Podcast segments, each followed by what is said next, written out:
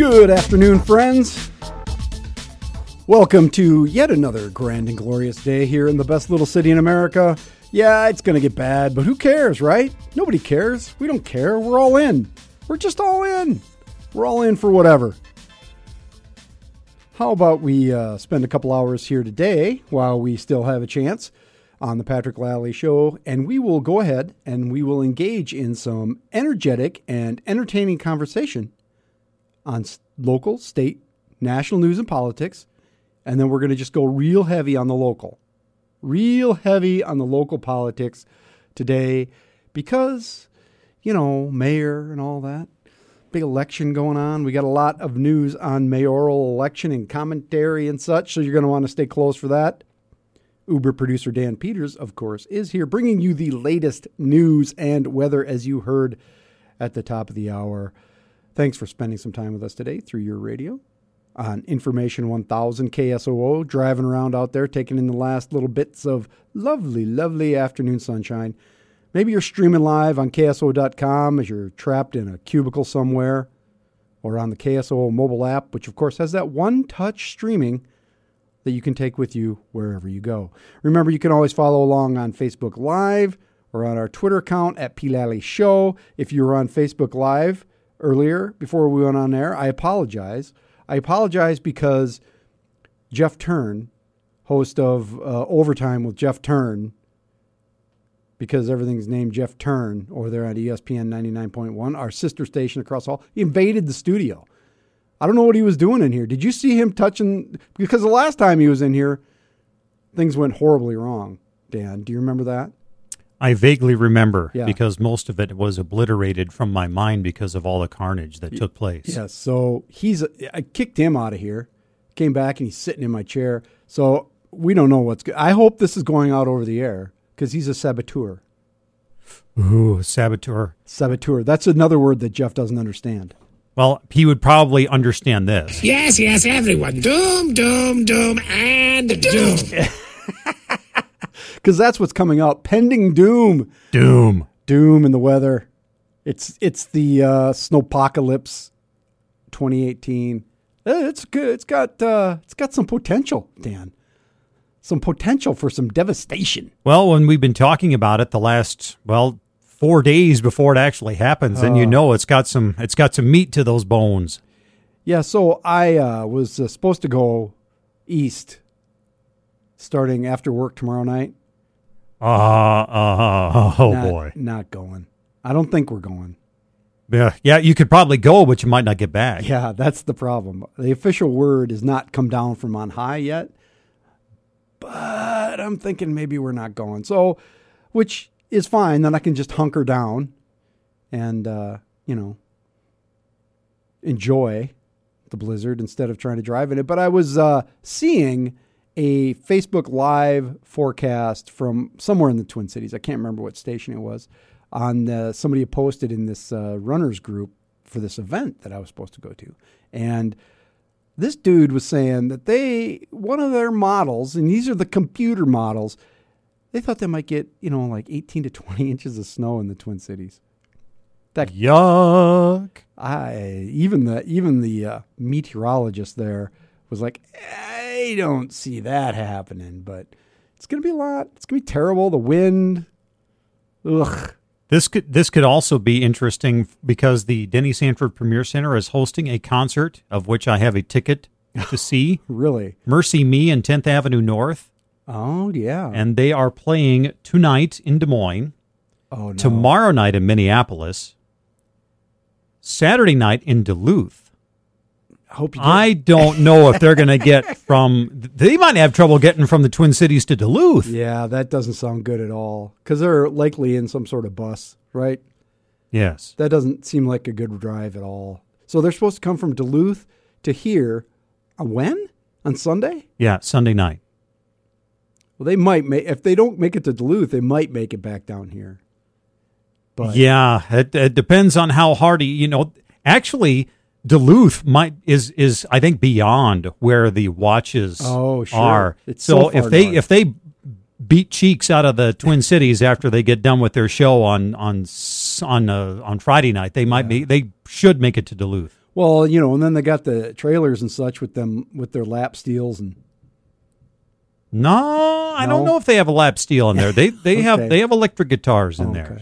This. MercyMe isn't isn't country. They they oh they come with a big they come with a big uh, uh, cavalcade of equipment. They have well they'll have the keyboards. Yeah. They'll have the the tr- they'll have the trap set. They'll Yeah. have Do they uh, run like the pyrotechnic show or anything like that? no Okay. no. This is this is I can only imagine what it would be like. Never heard that song before. No, but that doesn't. That's no uh, arbiter on their quality. Triple platinum selling song. See, right there. You know, I've- you know, you know, I wasn't gonna know that one. Really? Yeah. What's that's what's that's that's that's their big hit. really? Yeah. Well, what's it called again? MercyMe. Yeah. Oh, here we go. Yeah. This is it. I can only imagine what it will be like. and the That's basically the the song is was also is the impetus for a movie that is now showing Get out. across the nation. What's that called? It's called I Can Only Imagine, you Well, there you go.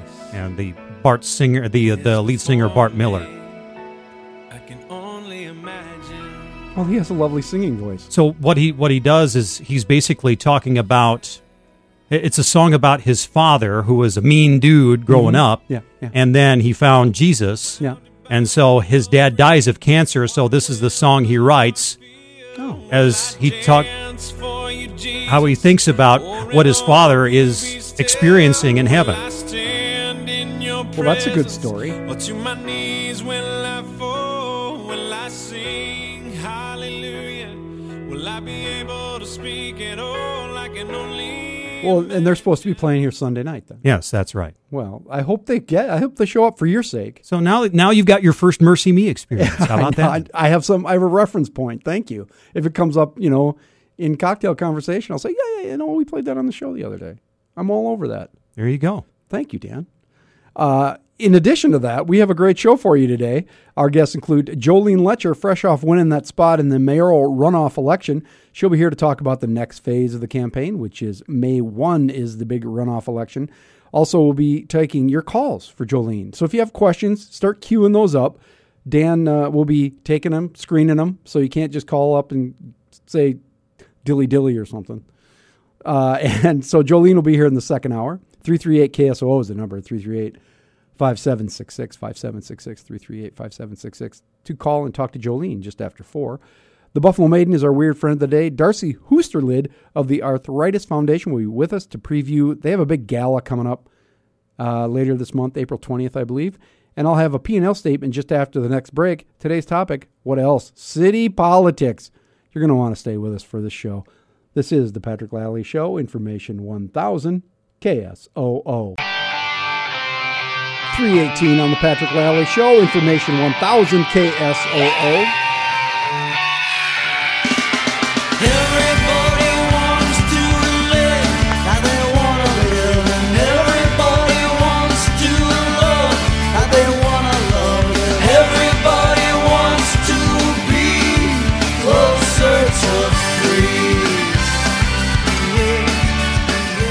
Oh yeah, getting closer to free here as we do every day at this time on the P&L statement.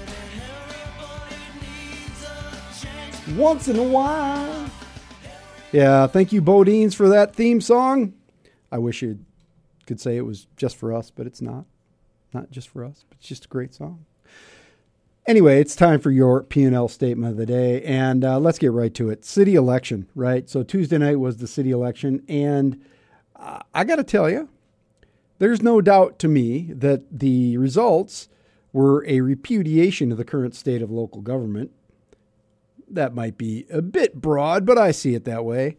Uh, young candidates did well. We'll see what happens in the central district runoff before making any final conclusions on this. But the whole, on the whole, it was a good night for forward-thinking candidates, as I see it. I, hes- I hesitate to use that word progressive, as it's been turned into pejorative in many circles, but I would apply that concept to the victors in this case, all of them. Let's look at each race, starting with the two at large seats, which were decided without runoffs. At large A, that's where Janet Brekke, former city attorney, won decisively over Sanford exec John Paulson, former Sanford exec. 5644. Brecky is a city government veteran, but she's also clearly a reformer. Um, she's she's got a mission going into this, and that is to rebalance the power structure down there at Carnegie Town Hall and City Hall.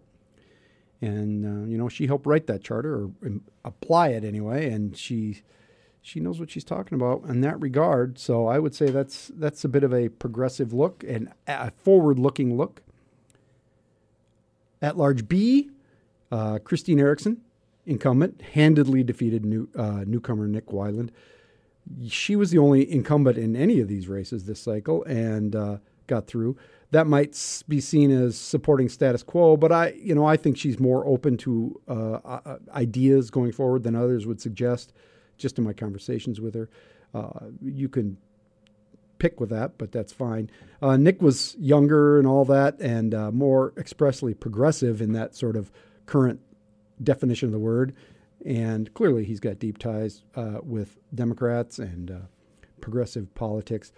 Uh, I don't see that that's a repudiation, however. Um, she was a strong incumbent, Christine, and she's got a constituency, and she hasn't done anything to really turn them away. So that was not terribly surprising. Nick ran hard. He did a good job. Central District, uh, we're not done with this one yet. Uh, art supply store owner and artist and smart planning advocate Zach DeBoer and retired fireman and insurance salesman Curt Soehl nearly tied. That was very close. Um, and I, I said briefly yesterday what was interesting about this race is um, that the third place vote getter there, uh, Tom Hurlbert, uh, was so close, uh, just a, a few hundred votes. Um, and I would I would call Tom a progressive guy uh, in terms of government and planning, um, and that's a very unique constituency. And it'll be interesting to see if there's some endorsements there from other candidates, and that kind of thing. So, very interesting race there. Uh, let's get to mayor. Um, first, Jolene uh, is 39, Paul's 40, Paul TenHaken. Uh, they're the youngest candidates in the race, and both have young families. Both are business people with a technological edge, which is remarkable on its face uh, that they are the two in the runoff. None of what I would call traditional mayoral candidates made it through. Three former city councilors all went down, and that continues to be a trend. Uh, the best finance candidate, Jim Entenman, was a distant third. Uh, now, demographics alone do not an analysis make here, but it is significant when you look at at their backgrounds and the breakdowns. Digging further into their backgrounds of those candidates, Jolene and Paul, one might suggest that given their other political affiliations, that this is a classic Republican v. Democrat, conservative v. progressive contest. I don't really see it that way. Yes, Paul has worked for Republican campaigns. Uh, I think I think Jolene has worked for Republican campaigns, or at least her uh, her her company has, her uh, the company she has with her husband, uh, production company. Most notably, Paul wrote, worked for Mike Rounds, however, which is a was a big campaign. But that has little reflection on a mayoral election, really, in my mind. There are certainly people who will vote that way, and that's fine. But in my conversations with the two candidates on this program and elsewhere, I find them both refreshingly open to new ideas and concepts. For instance, on one of my personal favorites, uh, both understand that a growing city absolutely must have a vibrant mass transit system. Whether they can do it or not, we don't know. They both understand the need and value for alternative transportation. They both grasp the idea that a successful city is open to people of all types, beliefs, and affiliations. At least that's their rhetoric. They both know that for a city to grow economically, it must provide a full range of recreation, education, and business services. You cannot be a one trick pony and recruit businesses or recruit workers. So I call this election a win for the city. Regardless of how the final lineup shakes out, I think I think the city changed a little bit on Tuesday, uh, and I think that's for the better. Um, as I've said before, in terms of the mayor's race, I liked I liked everybody in that race. Um, nobody really turned me off, um, with the exception of a little bit of what Mike Gunn was talking about. I just don't agree with him on some of the uh, ideas he has on how the city operates and what it should be doing. Um, that's we just have a disagreement on that. But I don't mind Mike. I like Kenny. I like Jim Entenman. I like uh, Greg Jamison, uh, Jolene, and Paul. I, you know, I have great conversations with every one of them, and all of them very sincere people. Um, and so I, I really enjoyed this campaign. And obviously, we are not done yet. And uh, the runoff is May 1. So you're going to want to get ready for another round of conversation, a very pointed round of conversation in the next three weeks. And this really is a this is a good good period for really trying to ask yourself and your friends and family what kind of city do you want? I you know i talk about it all the time. I i express things that i think are important. I ask candidates things i think are important and some of the more broader issues that appeal to everybody but everybody's got their different perspectives and i think you need to work that out for yourself which one of these people do you think can take us through the next four years. And so why that's why this three week, this compressed period is so fun because it is just a one to one comparison, which we're going to start here this afternoon with Jolene. And uh, just for the record, Paul is coming in on Monday. We have scheduled that, so look forward to that as well. And remember, you can call in today and uh, ask Jolene questions. We'll try and get in as many of them as we can through 38 KSOO. Um, but you know what? Governing is the hard part. We all know that. And people change in the face of reality, uh, in the face of hard decisions. For now, though, there is reason for great optimism when the new mayor and council take over in May. That's the bottom line on today's P&L statement. You can agree or disagree with me. You can drop me an email, patrick at kso.com. Get on the Twitter at P. Show and shoot us a comment there. And uh, of course, we'll have the phones open later, so that'll be fun. Coming up right after the news and weather with Mr. Dan Peters, we've got the Buffalo Maiden in for Weird Friends today. Little mix up in the schedule, but that's pretty cool. This is the Patrick Lalley Show, Information 1000 KSOO. 335 on the Patrick Lalley Show, Information 1000 KSOO.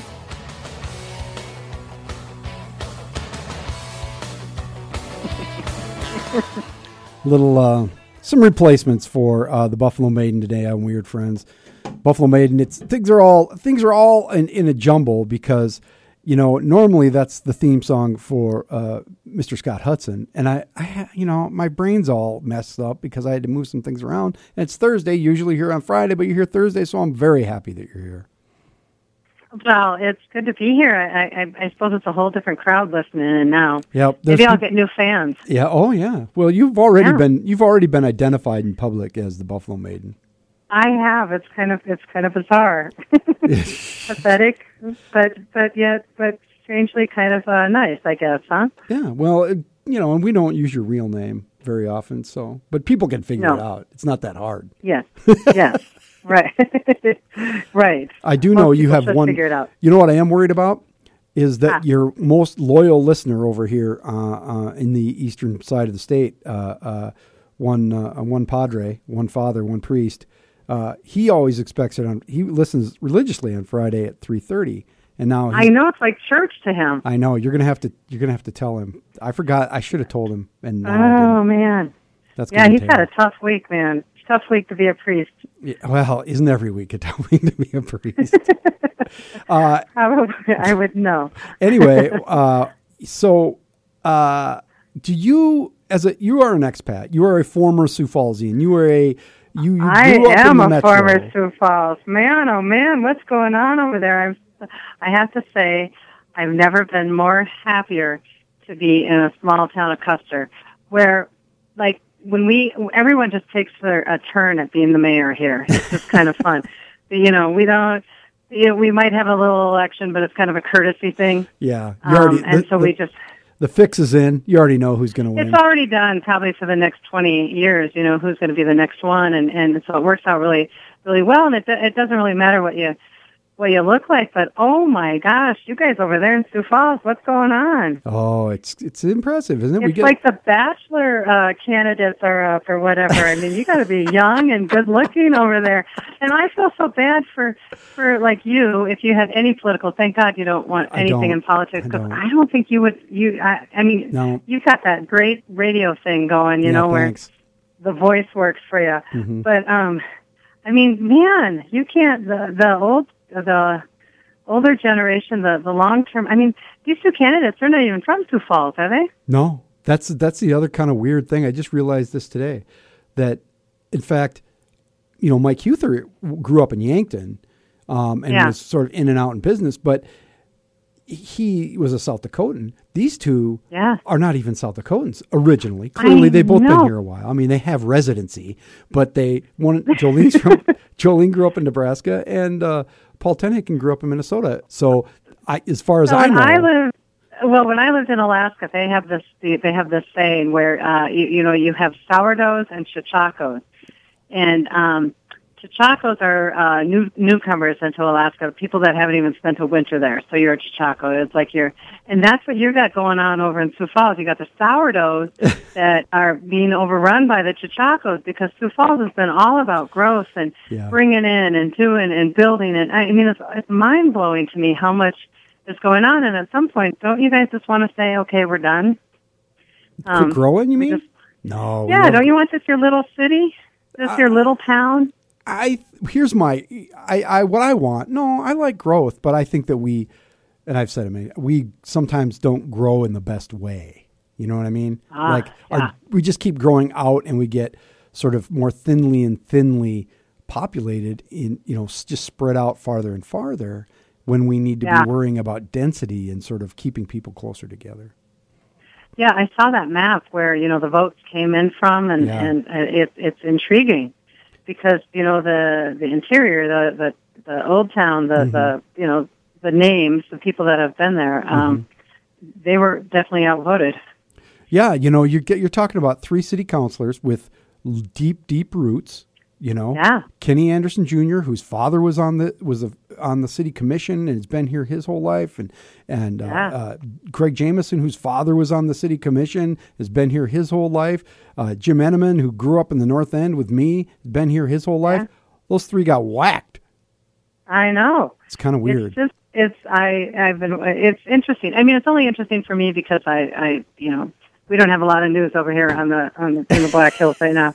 We got a big storm coming, but now I think uh, you know because we live clean here in Custer, it sounds like we're only maybe going to get a dusting, and everybody else um, is going to get nailed. So I think the skies are going to open up, and we're going to have sun right on our hills around here, and we'll be just fine. you do. It's clean living in Custer. It's it's very clean living and we just don't have a lot going on. It's kind of pressure to be on a radio show and talk about the, the Black Hills every week when um No, you, You know- always have good stuff though. I the latest, yeah, you know, we're we're debating whether we need one or two school guards at the school this year, but um, you know, Well, no, you got just- the you got the bike sculpture that was falling down. You had the fire. oh my gosh, the latest update on that is that is done. I mean, it is pummeled. It's over. the bike and sculpture we- fell. It fell, and if we have 50 mile an hour winds tomorrow, it'll parts will be flying. I would be I, cautious when you drive through Pringle. I mean, you should always be cautious when you go through Pringle, Yeah. but but um, You should probably now be armed when you drive fly. through Pringle. yes. Yeah, I mean, you know, I- it's it's the storm is kind of heart wrenching because the I mean the f- farmers and you know Atlas is so fresh in everyone's minds that um, and it, it was a horrible horrible experience and so these people are out you know trying to you know ranchers are out we've got all these you know calves hey did you know that you're not supposed to ask a rancher how many calves they had this year Yeah, it's it's considered bad form. it is and I had no idea so you've been asking everybody that comes in. So, oh, how's the calving Hey, season going? no. You know, a Uh, lot of ranchers.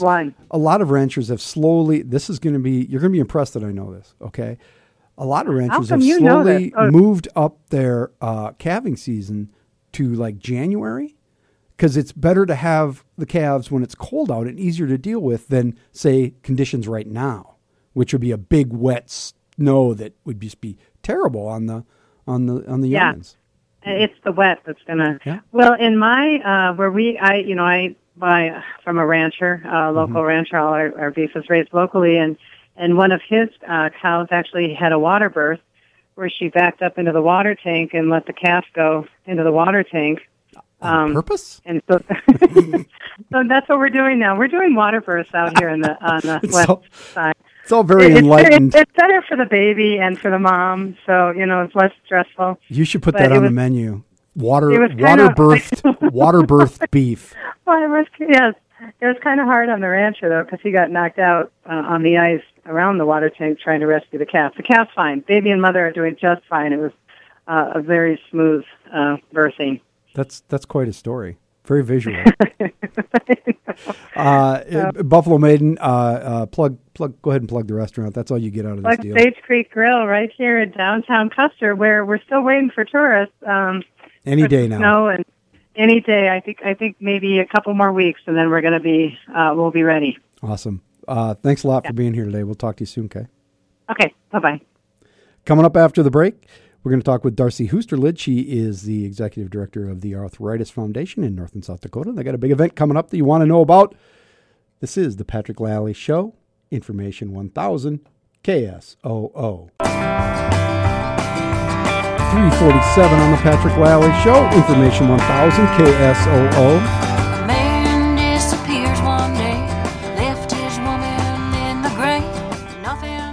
And we welcome into the studio today, very happy to have Darcy Hoosterlid, who's the executive director of the Arthritis Foundation for North and South Dakota, right, Darcy?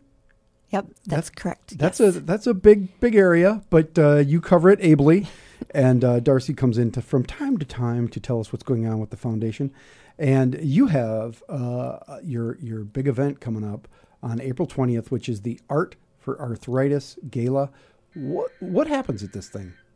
The gala is designed to bring awareness to juvenile arthritis.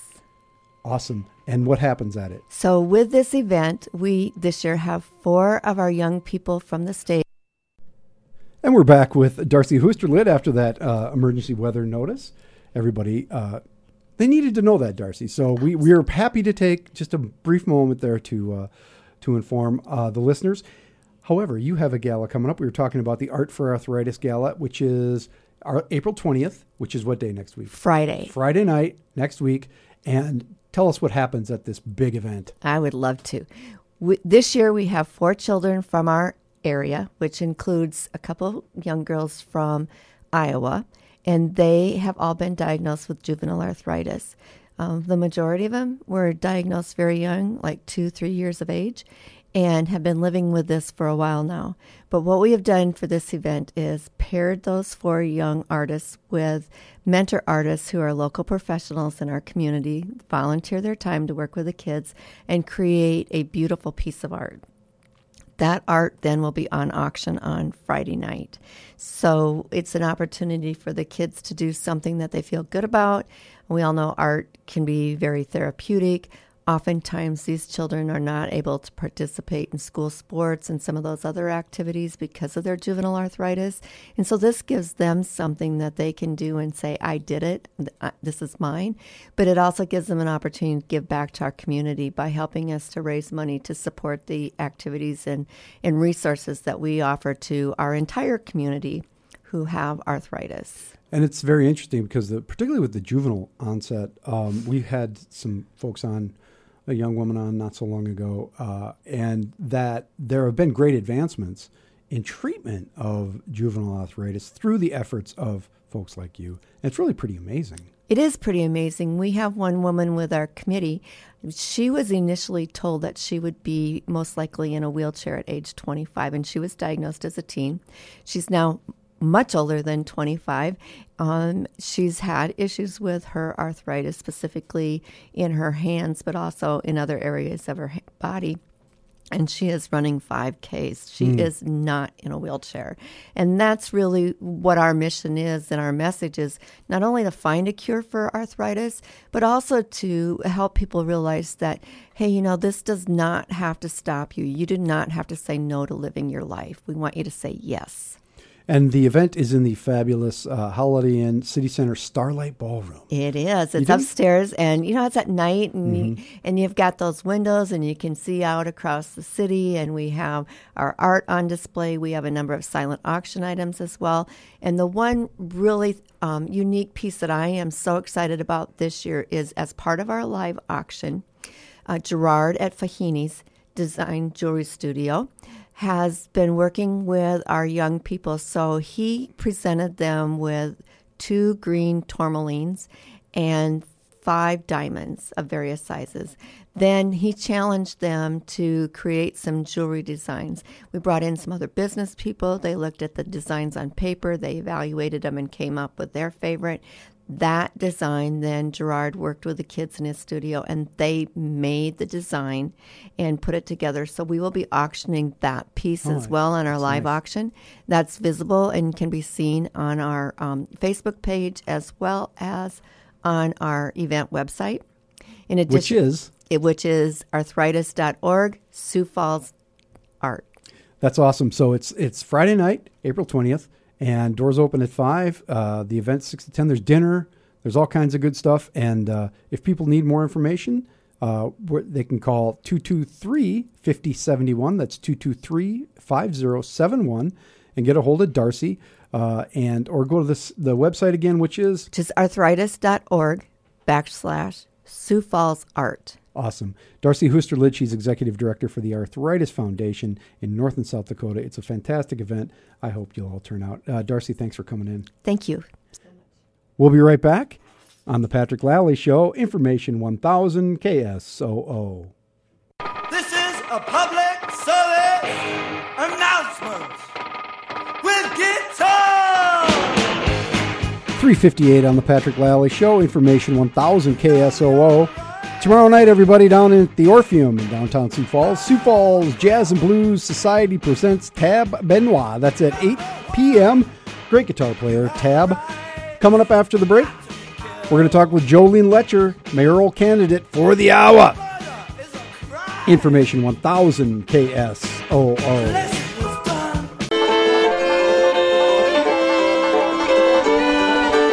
407 on the Patrick Lalley Show. Information 1000 KSOO. And we have waited a long time for this election to be that I don't get to this point. You could never So we say, play- it's not over. It's not over. It's not over. It's just to get to this point. So we've got Jolene Loetscher in, and we play "Trampled by Turtles." Wait so long. I use this song all the time. I just- I can't help it. taking it downtown every night. I could never And I face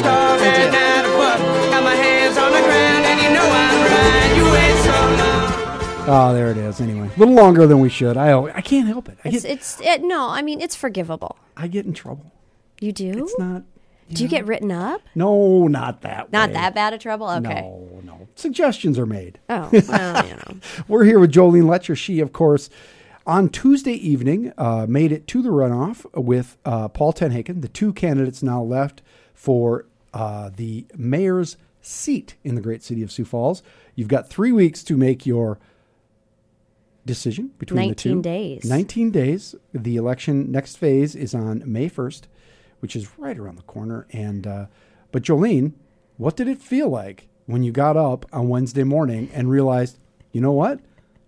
That did happen. I did. Uh, it, it was good. It was. Um, we were excited, and, and you know, because we scheduled this. yes, we you did. T- you promised me you were going to make the runoff, so you said just schedule me in. Then we got bumped by the Twins, but you said schedule it. schedule me in. So um, no, we you know it we we felt really good. We were super excited. There wasn't much sleeping between Tuesday and Wednesday, and back up, of course, doing media interviews. And then uh, Wednesday was my daughter's birthday, her Oh, first birthday. So Oh, my god it was a big day.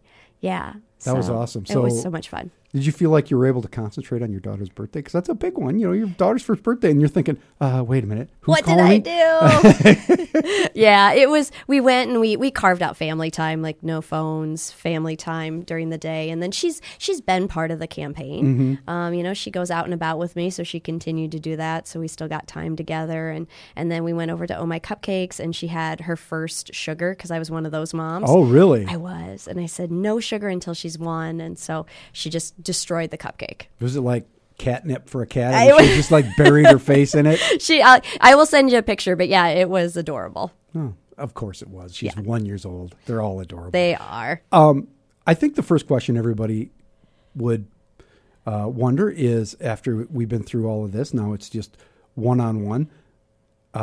Why you and not Paul?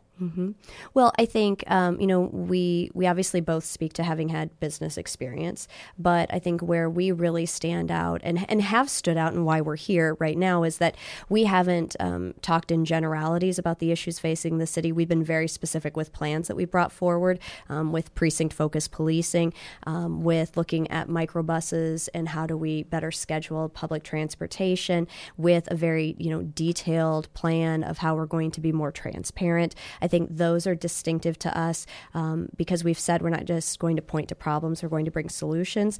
And when it comes to transparency, we are living that through the campaign. We've put our stuff out there, we've been accessible, that's what we've done. Um, and then I think, too, I have um, a unique set of experience from having been a citizen advocate and gone to Pierre and used my voice to speak up for folks that that haven't been able to have their voice heard. And i think it's really important that that work started even before i decided to run for office that was something that to me was a commitment and something I needed to do before I even thought about uh, you know a political run by any means. And so you know through that I've had that citizen experience of watching our state and watching people come together and be part of that process with amazing folks to change the laws and protect children and and really understand what fighting crime means um, in so many other facets. Um, we're going to come right back and we're going to explore some of those things in detail, uh, as you might expect. Yes. Uh, with Jolene Loetscher, mayoral candidate in the May 1st runoff against Paul TenHaken. We'll be right back on the Patrick Lalley Show. Information 1000 KSOO.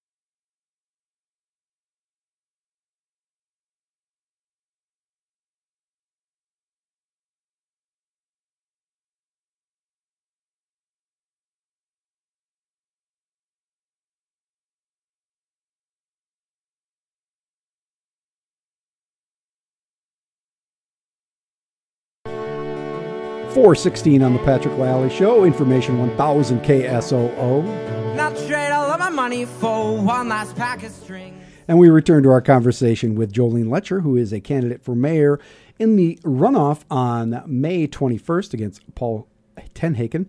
Um, you mentioned earlier that the, one of the differentiators between you and Paul was that you have specific proposals.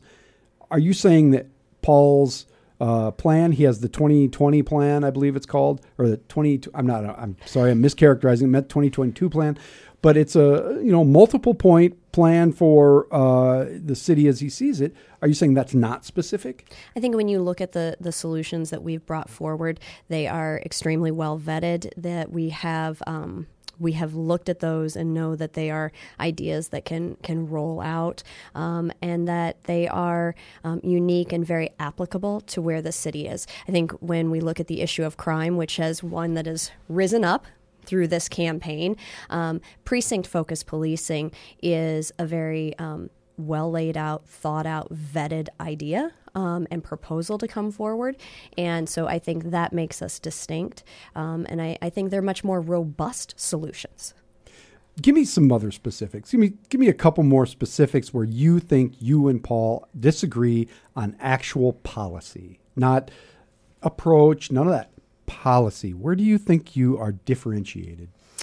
You know, I think um, one of the areas that's been obviously very important to us has been public transportation and the improvement of that, and um, making that part of the campaign and saying that it absolutely is something that we as a city can take on and can improve and can fix. And so I think we do have a difference there. Um, in How so? I mean, what is the difference? Because I hear Paul talking about, yeah, we need to have uh people expect the city to have mass transportation. And, and this is what I heard, um, you know, across the board with with a multitude of candidates was that the problem's really big and we don't know how to fix it, and it's just going to be tough. Um, that that isn't necessarily helpful to the city moving forward. The difference for us is, yeah, you know what? It's not always going to be easy, but we're going to do it. And the difference being, we came forward then with the idea of microbuses and looking at that scheduling software that can help reroute people. Again, specific solutions um, to to that challenge for the city, and knowing that you know that's something we've researched and worked on and looked into. What else? Give me give me reasons to vote for you instead of Paul TenHaken, who is a you know again successful businessman. I am Uh, too. Built built a, a big organization, uh, managed a big budget, managed lots of employees. Um, uh, you know, and he's he's got that experience. D- tell me tell me why you're better in terms of the things that are going to happen in this city with policies that you'll pass, not just I'm going to be more transparent. I'm going to be I'm going to be more better than Paul. What what else is there? Well, I think let's let's go back to the issue of transparency and the fact that you know um, we've we've committed to you know putting out on Facebook those city council meetings, and that may be for some folks, um, you know, a, a- minor change, but that is a pretty big deal to a lot of others, where that that is easy and that is accessible. Um, where where we have we have put ourselves out there, Patrick, um, throughout this campaign. We have we have laid out um, the opportunities for people to engage with us, and that's not going to change uh, when I am mayor by any means. Um, so I think you know that is unique. We've committed to when those decisions get made, we will be very specific and offer to people why they were made, the good and the bad, um, and and that we've put those things out there as far as transparency. And I think as um, you know, the state legislature had looked at uh, at doing legislation regarding confidential settlements, and I think that is something that we as a city could look at as well. And I think Yeah, you don't have to make them confidential. No, and and and you know, I mean, understanding there are there are personnel issues that come in, but we as a city, that's our money being spent, and we should know how those things are going to um, why they happen and where the money goes. And you know, I have never been afraid to to stand up, to have an opinion, and um, to defend that opinion. And you know, a lot of times throughout this campaign, we have been the ones um, also standing up for transparency, standing up for those voices, and being very vocal. And I think that was that was unique to us when these transparency issues have come up. You know, we were the first ones to stand up and say people are not happy.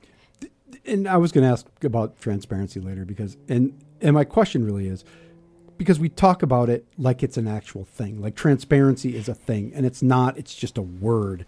Um, you talked about putting meetings on Facebook, um, and the secret settlements. Are you saying that you would not make secret settlements?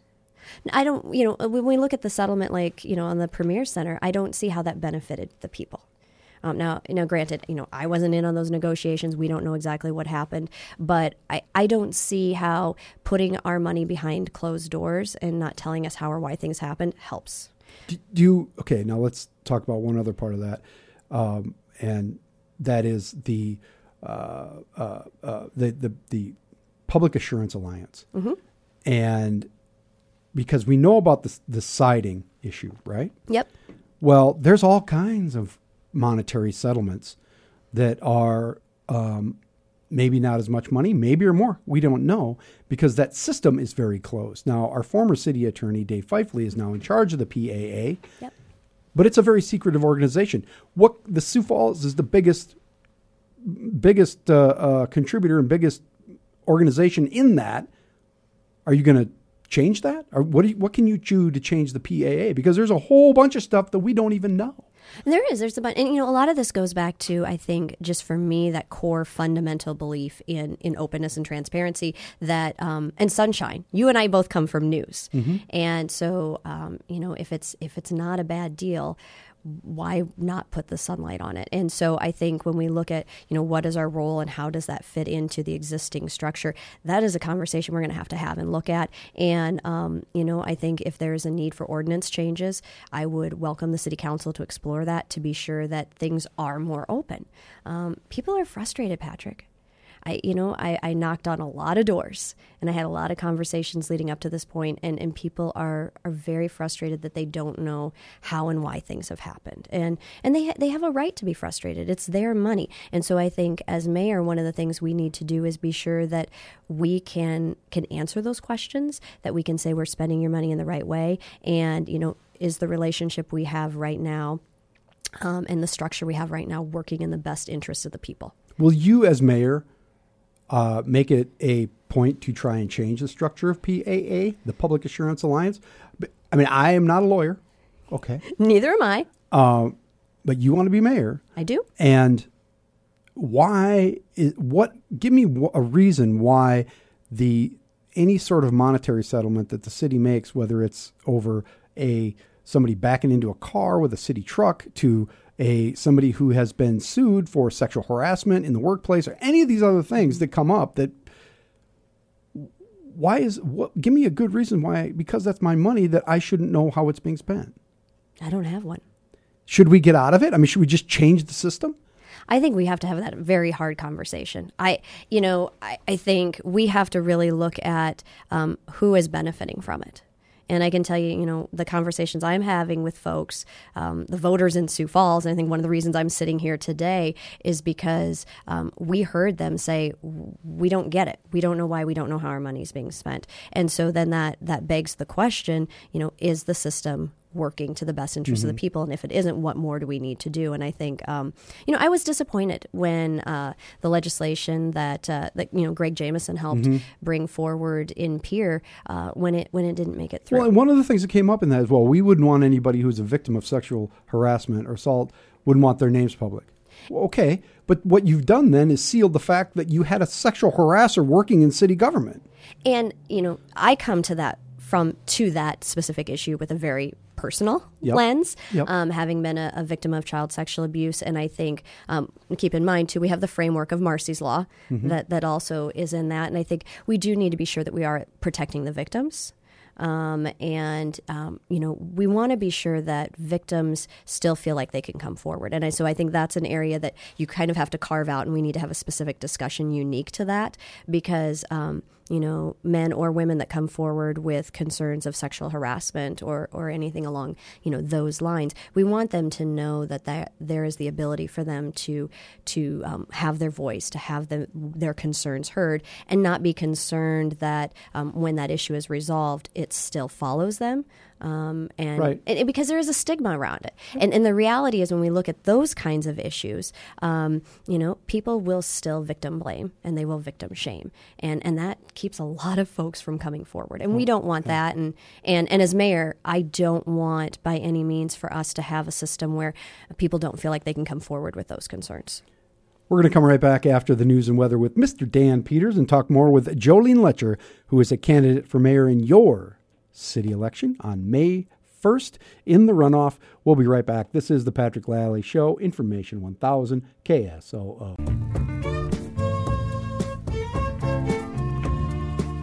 434 on the Patrick Lalley Show, Information 1000. And just for the record, that was a beyond incredulous look. That was. A, was. that was a stunned look.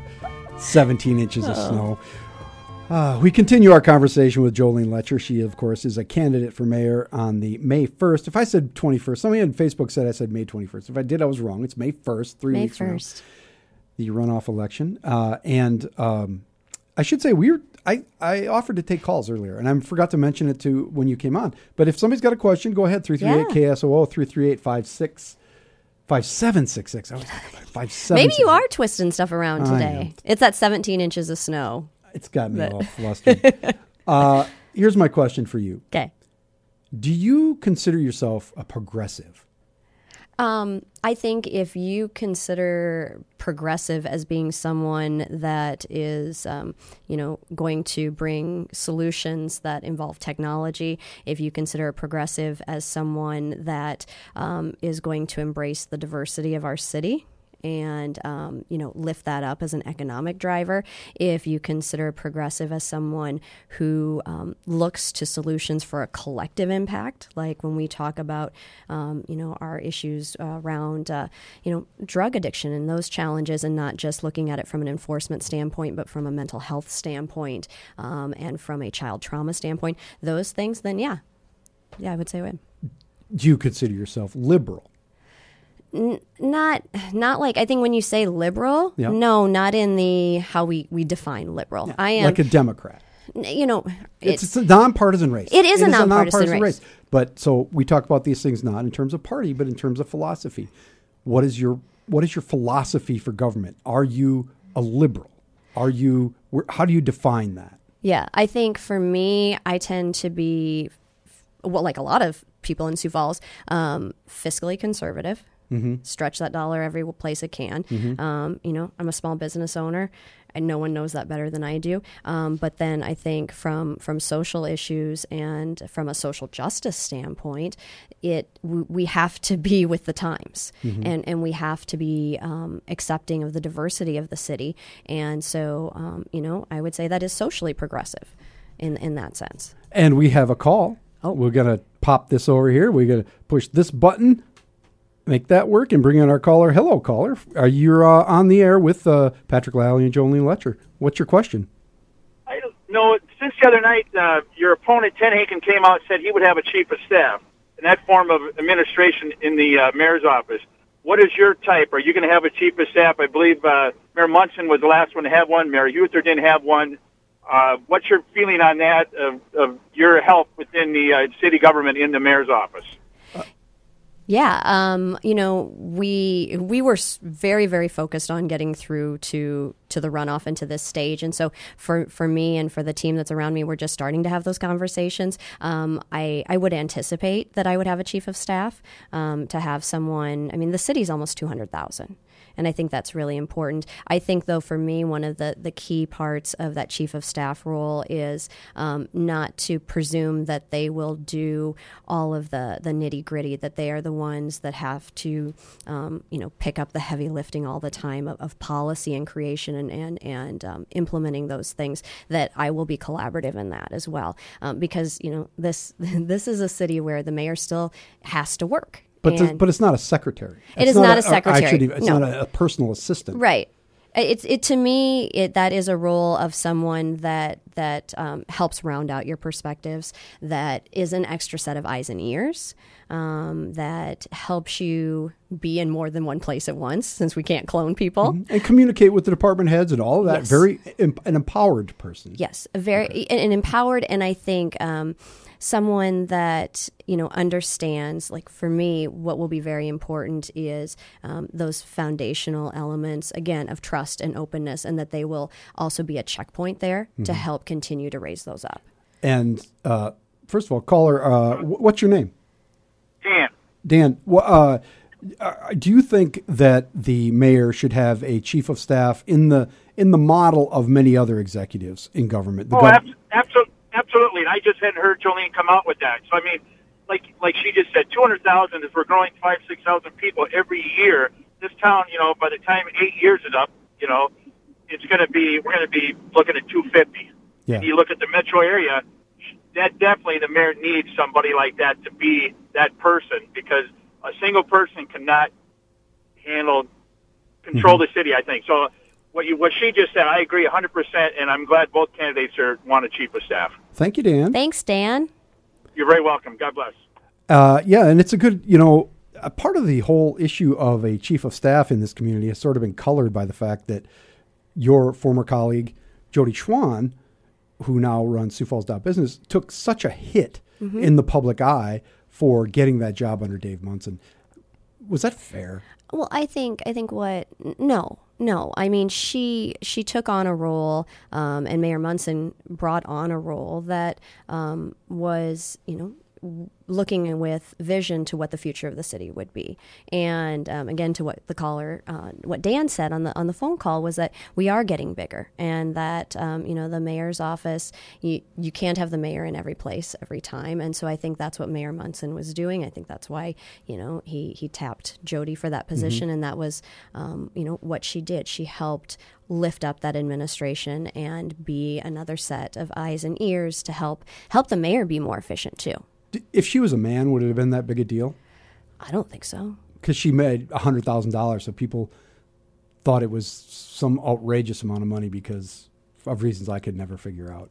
And Jodi is um, she is a, a great business owner, um, an entrepreneur, and uh, I am I am probably biased in the in the sense that uh, we I was gonna, I'm going to say she's extremely well educated. We went to the same school. Yes, exactly. Which is kind of weird. I'm just going to say that. You guys both went to Northwestern. Um, we did both go to Northwestern, Big Ten Northwestern. We're going to take a very short break and come right back with Jolene Loetscher candidate for mayor in the May 1st runoff. If you've uh, got a question, go ahead and fire up 338 KSOO, 338 5766. We'll try and get you in when we come back from the commercial. This is the Patrick Lalley Show, Information 1000 KSOO. 445 on the Patrick Lalley Show, Information 1000 KSOO. Well, I ain't your baby, I ain't your baby now. Ah, turtles. I Just have no rhythm. I, I, Did you see me? yes, I did. I couldn't watch. it's so bad. Uh, so we're here with Jolene Loetscher, and she, we're talking about her run for mayor in the May 1st runoff election, which is just 19 days away. And things are getting real now, aren't they? They are they are really real. It's uh yeah, I mean it is from the moment that, that we announced, which was September 8th, and I didn't decide much before that. Right. Um, and so, you know, you, you have a lot of folks that plan plan these things out for uh, several years. And we came into this um, just deciding really in August that this is what we were going to do. And so that's why I'm I'm extremely proud and excited of where we finished. Um, I feel very confident of how we will finish on May 1st. You were f- uh, several percentage points back from Nine. Mr. TenHaken. Um, how do you? What's the coalition out there? How do you Mm-hmm. make up those nine points? Because you know it's everything. The deck is reshuffled, Yep. but uh, nine points is nine points. And where do you see that coalition? Who are the people who vote for you? Yeah, I think the the people that vote for me and the people we have conversations with and, and the messages I've got are people that um, they know that what they want is uh, a fresh perspective. They know that they want someone that understands how the processes work, is well studied in that, um, but still is a fresh set of eyes. And I think that is unique to me, right? I, I understand what it means to make change because I've been part of that. I've done that through Jolene's Law Task Force and working together with people. Um, I think they also want someone that has a track record of, of showing that they can collaborate and make change within a system. Um, and that, that I think is, speaks to when you look at Jolene's Law Task Force and, you know, the, the 15 people, um, incredible, you know, legislators and law enforcement um, and departments in the state, when we all came around the table and then created a 10 year plan to end child abuse, um, that, that is a very proven track record of um, I understand what it takes to bring people together. I understand what it means to be part of that conversation about making change and collaborating. And I also understand what it means to have something at the end of the day that you act on, too. I mean, we didn't just uh, create a report and go, here you go, Governor, look at this. Um, we created a report and have acted on it. And, and through that, I mean, we have, we have over 8,000 people that are trained to spot child abuse in this state. It's pretty amazing. The uh, uh, by the way, if you want to call in, we got time for one quick caller question yet in our final moments here with Jolene Loetscher, who is a candidate for mayor in the May one May one runoff. Um, three three eight KSOO three three eight five seven six six. The it- when you go out and you're going door to door, um, streets are probably streets are the number one thing people talk about, isn't it? Um, I- the first thing I hear is trust and transparency. That that is first thing I hear, um, and then usually after that, Potholes. pot, potholes or safety. Are What do you tell them? Well, this is the, the minimum bar for a mayor should be filling potholes, and of course we have April May elections, which is when potholes are the absolute worst, and I think that's why it always you know comes up. It's Um, ridiculous. it, it- you know, so April May Uh, elections. but I, no, no, that that's what people. I've said this many times, and you don't have to agree with me. The fact that the the last open seat election when Huether won, he made potholes a big issue. Okay, and he won, and I'm hoping now that that's not an issue anymore because it's kind of ridiculous. Well, I just feel like the bar for what a mayor should be able to do, um, you better be able to do more than fill a pothole. You better be able to to come in on day one and understand what it means to get people to work together and make action. Do we have a call? We have another call. All right. We're going to go to a caller just a second. Okay. I can always, it always takes me a minute here, and you push this button, and you go, "Hello, caller. What's your name?" Scott, how are you? Scott. I am good. What's your question for Jolene Loetscher, Scott? Uh, obviously, Jolene, you probably saw the map that the Argus leader did and showed where you got your core support and where uh, Mr. TenHaken got their core support. Um, work cut out for you, obviously. Um, uh, what are what are you going to focus on going after those those people in uh, Lincoln County? And um, you know they've had their property taxes increased by a lot, so I think they have a lot of concerns about taxes and those kind of things. So, um, what are you going to do to tackle those people? Yeah, white sort of white suburban voters, you know, to to over over generalize. How do you uh, attract those folks who maybe went for Ten TenHaken the first time around, or other candidates? I think, um, you know, universally, one of the, the distinct differences for us is that precinct focused policing. Um, and I'll get back to Scott's point too on, on taxes. Um, I think that is, if, if you're living out on one of the edges of the city and, you know, the southeast or the southwest, and, and we've brought forward a plan that means law enforcement is going to be closer to you. That's really important. And I would love to see as the city continues to grow how else we can collaborate. Um, you know, if the school district is building a new building, do we look at an option there to, to do a police substation or something like that? better use of our money. And then, um, you know, I think to Scott's question regarding taxes, it's a matter of, you know, we, we've got to be smarter in how we spend um, and being sure that when we when we stretch a dollar, we really stretch it, which, you know, I've always done personally as well. And so I think, you know, it'll go back to the trust and transparency issue that, you know, as a city, we've we've spent a lot of money, um, you know, keeping stuff secret. What are you going to cut? Okay, so to get those voters, all right, s sort of the suburban ring voters, because this city is built on three concentric circles, and you've got you won the middle, and then you guys trade a little bit in the next circle, and then Paul won the outer ring broadly. That's very broad. How do you convince middle class family voters that you are the better choice between these two with is it you know you've got policing and taxes but to scott's point what do you cut so you you know taxes have been going up not you know we still have a low tax burden let's be serious but they have been going up for some of these folks what do you tell them you're going to bring them and then what do you tell them you're going to cut if you're going to bring them community-based policing and you're going to improve mass transit and you're going to do these things what aren't you going to do Well, I think you know. Again, um, we, we've we've spent a lot of money for the Argus Leader uh, lawsuits. Well, as you know, would- you've been part of those. Everybody would like to know how much, um, it- it- you know, but that's a that's a drop in the bucket. Let's be serious. That defending those lawsuits is a drop in the bucket. There's a lot of other ways that we spend money on legal services and things like Scott, whom we all know is is a uh, has been pointing out for a long time. Why are we hiring all these outside counsels when we have a staff of twelve lawyers or whatever it is? But but but those are small items. What big items need to get scaled back to be able to have the money to do the things that you see a modern progressive city doing? Well, let's let's look at you know community policing as we talked about the precincts, right? Um, and and I've had this question. Well, isn't that going to cost us a lot of money? How much is that going to cost?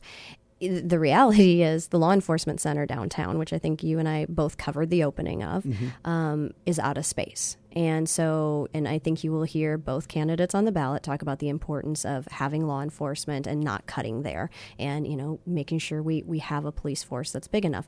The question then becomes where do we put them if we are out of space? And so, if we're out of space and that building can't be added on to because of how they built it originally with the footings, we've only got a couple options there. And that's either to, to build new or somehow, you know, move into the parking lot and build a lot more. Where we have said instead of doing that, we'll do this community based policing and we'll do precinct focused policing where we use community centers. Those are spaces we already own. Um, and so, you know, when we look at what are we going to what are we going to cut, how are we going to spend better, um, you know, the reality is when we look at, at the issue of, of policing, that downtown law enforcement center. Um, we have a harsh reality to face. And my understanding is there's a facilities study that was supposed to have been done around the end of the year. We haven't seen it. Um, and I think that that also, from my understanding from, from folks that have worked on it, it, it also leans toward this is a best use of our money and, and our spaces. Um, and, and so I think, you know, the other thing when we talk about, you know, what do we cut, it's also a question of what do we grow? How do we grow? And that's why we've talked about the event center as well, building out around that with, you know, with TIFs and, and creativity to get sales tax revenue up. Jolene Loetscher, she is a candidate for mayor in the May 1st runoff election against Paul TenHaken. Jolene, thanks for coming in. It's a gas, as Absolutely. always. Thanks for the callers. That Yeah, was, was and thanks for not showing my lack of rhythm as I was No, Yeah. You can't see that on Facebook. No, Live, so don't. Thanks a lot and good luck. Thank you. We're going to be right back to finish up on the Patrick Lalley Show. Information 1000 KSOO. 458 on the Patrick Lalley Show. Information 1000 KSOO. This is Radio Clash, which means this is the end of the show. My thanks to Jolene Loetscher for coming in today. And just so everybody knows, Paul TenHaken, the other candidate for mayor, is scheduled to be on the program Monday at 4, so, you know, tune in for that.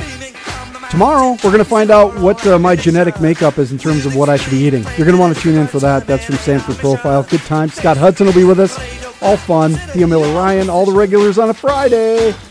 Thanks, everybody. This is the Patrick Lalley Show. Information 1000 KSOO.